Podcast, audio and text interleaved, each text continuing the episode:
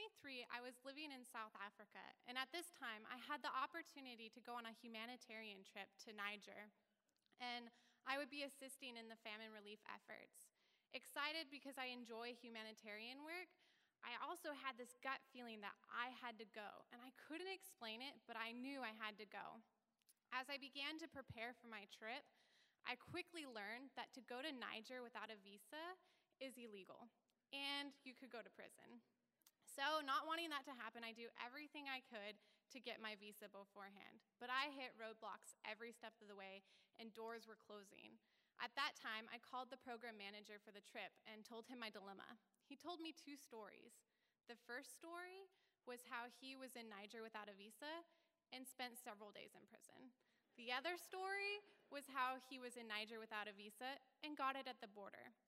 He then advised me that I could no longer come on the trip because it wasn't safe. However, if I happened to be there while they were there, they'd gladly appreciate my help. so I weighed my options and I thought it would all work out, and I took a calculated risk. So I bought my plane ticket and I was off. I made it through South Africa and through Ethiopia, and 36 hours later, a little bit nervous, I was in Burkina Faso, my last layover before Niger.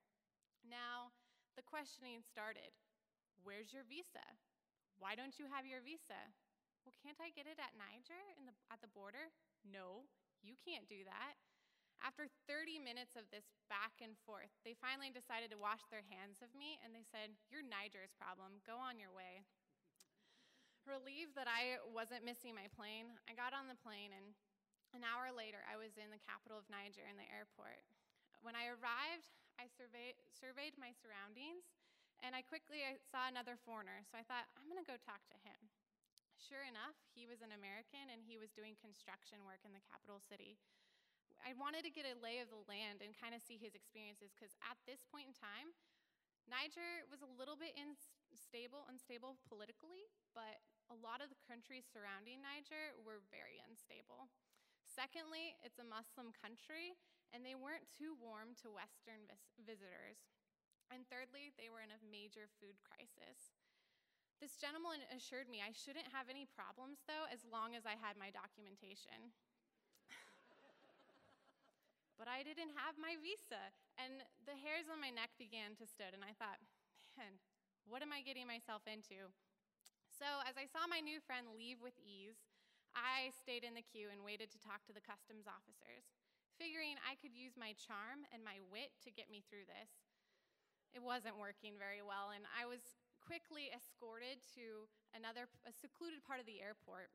Now, when I think detention holding center, I think dark, sterile. Well, it was definitely dark, and it wasn't cold though. And I wasn't sure at this point in time if I was sweating because of the butterflies in my stomach or because it was 120 degrees with no air conditioning and I was wearing a head covering and fully covered because I was in a Muslim nation.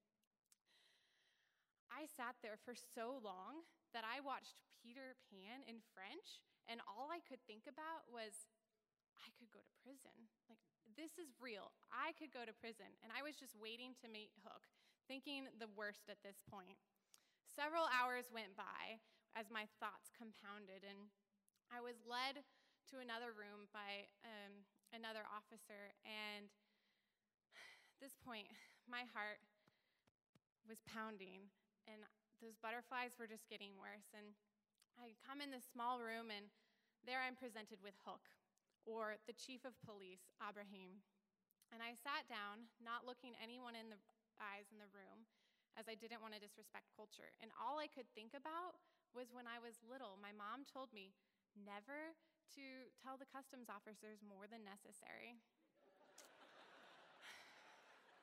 so, as I sat there, trembling a bit, sweating, the questioning began.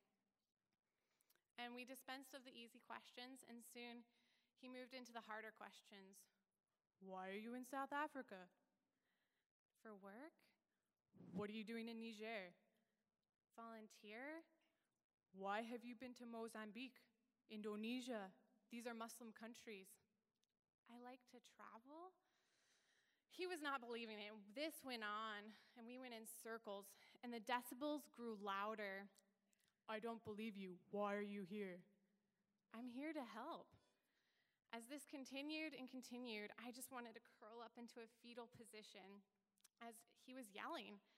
And finally, he looked at me. Here are your options. I'm scared. At this point, he thinks I'm a spy.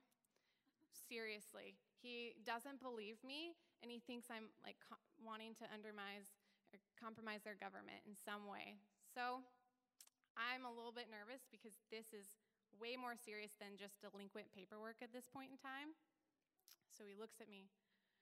Your options you can go to prison, you can be deported.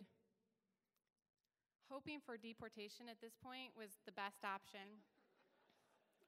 So I thought, but there was a third option that I didn't know was on the table. You could marry me.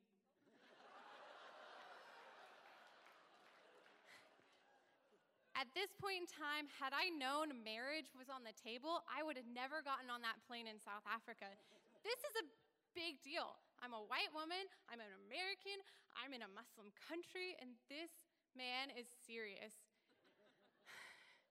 I don't, I, I didn't know what to do, but before I knew it, these words came out of my mouth. You are ridiculous, and you are a fool to think that I would consider marrying you and you won't even let me see your country? I will not marry you. As quickly as those words came out, I wanted to pull them back in because this was one big F you in that culture. Not only is this disrespectful to the chief police of APD, but this was a man of authority and a strong Muslim man, and I totally undermined his authority. So I waited there for what seemed an eternity. And I, I trembled and I didn't know what was to come. And he looks at me. You're right. You're a kind woman. You can have your visa.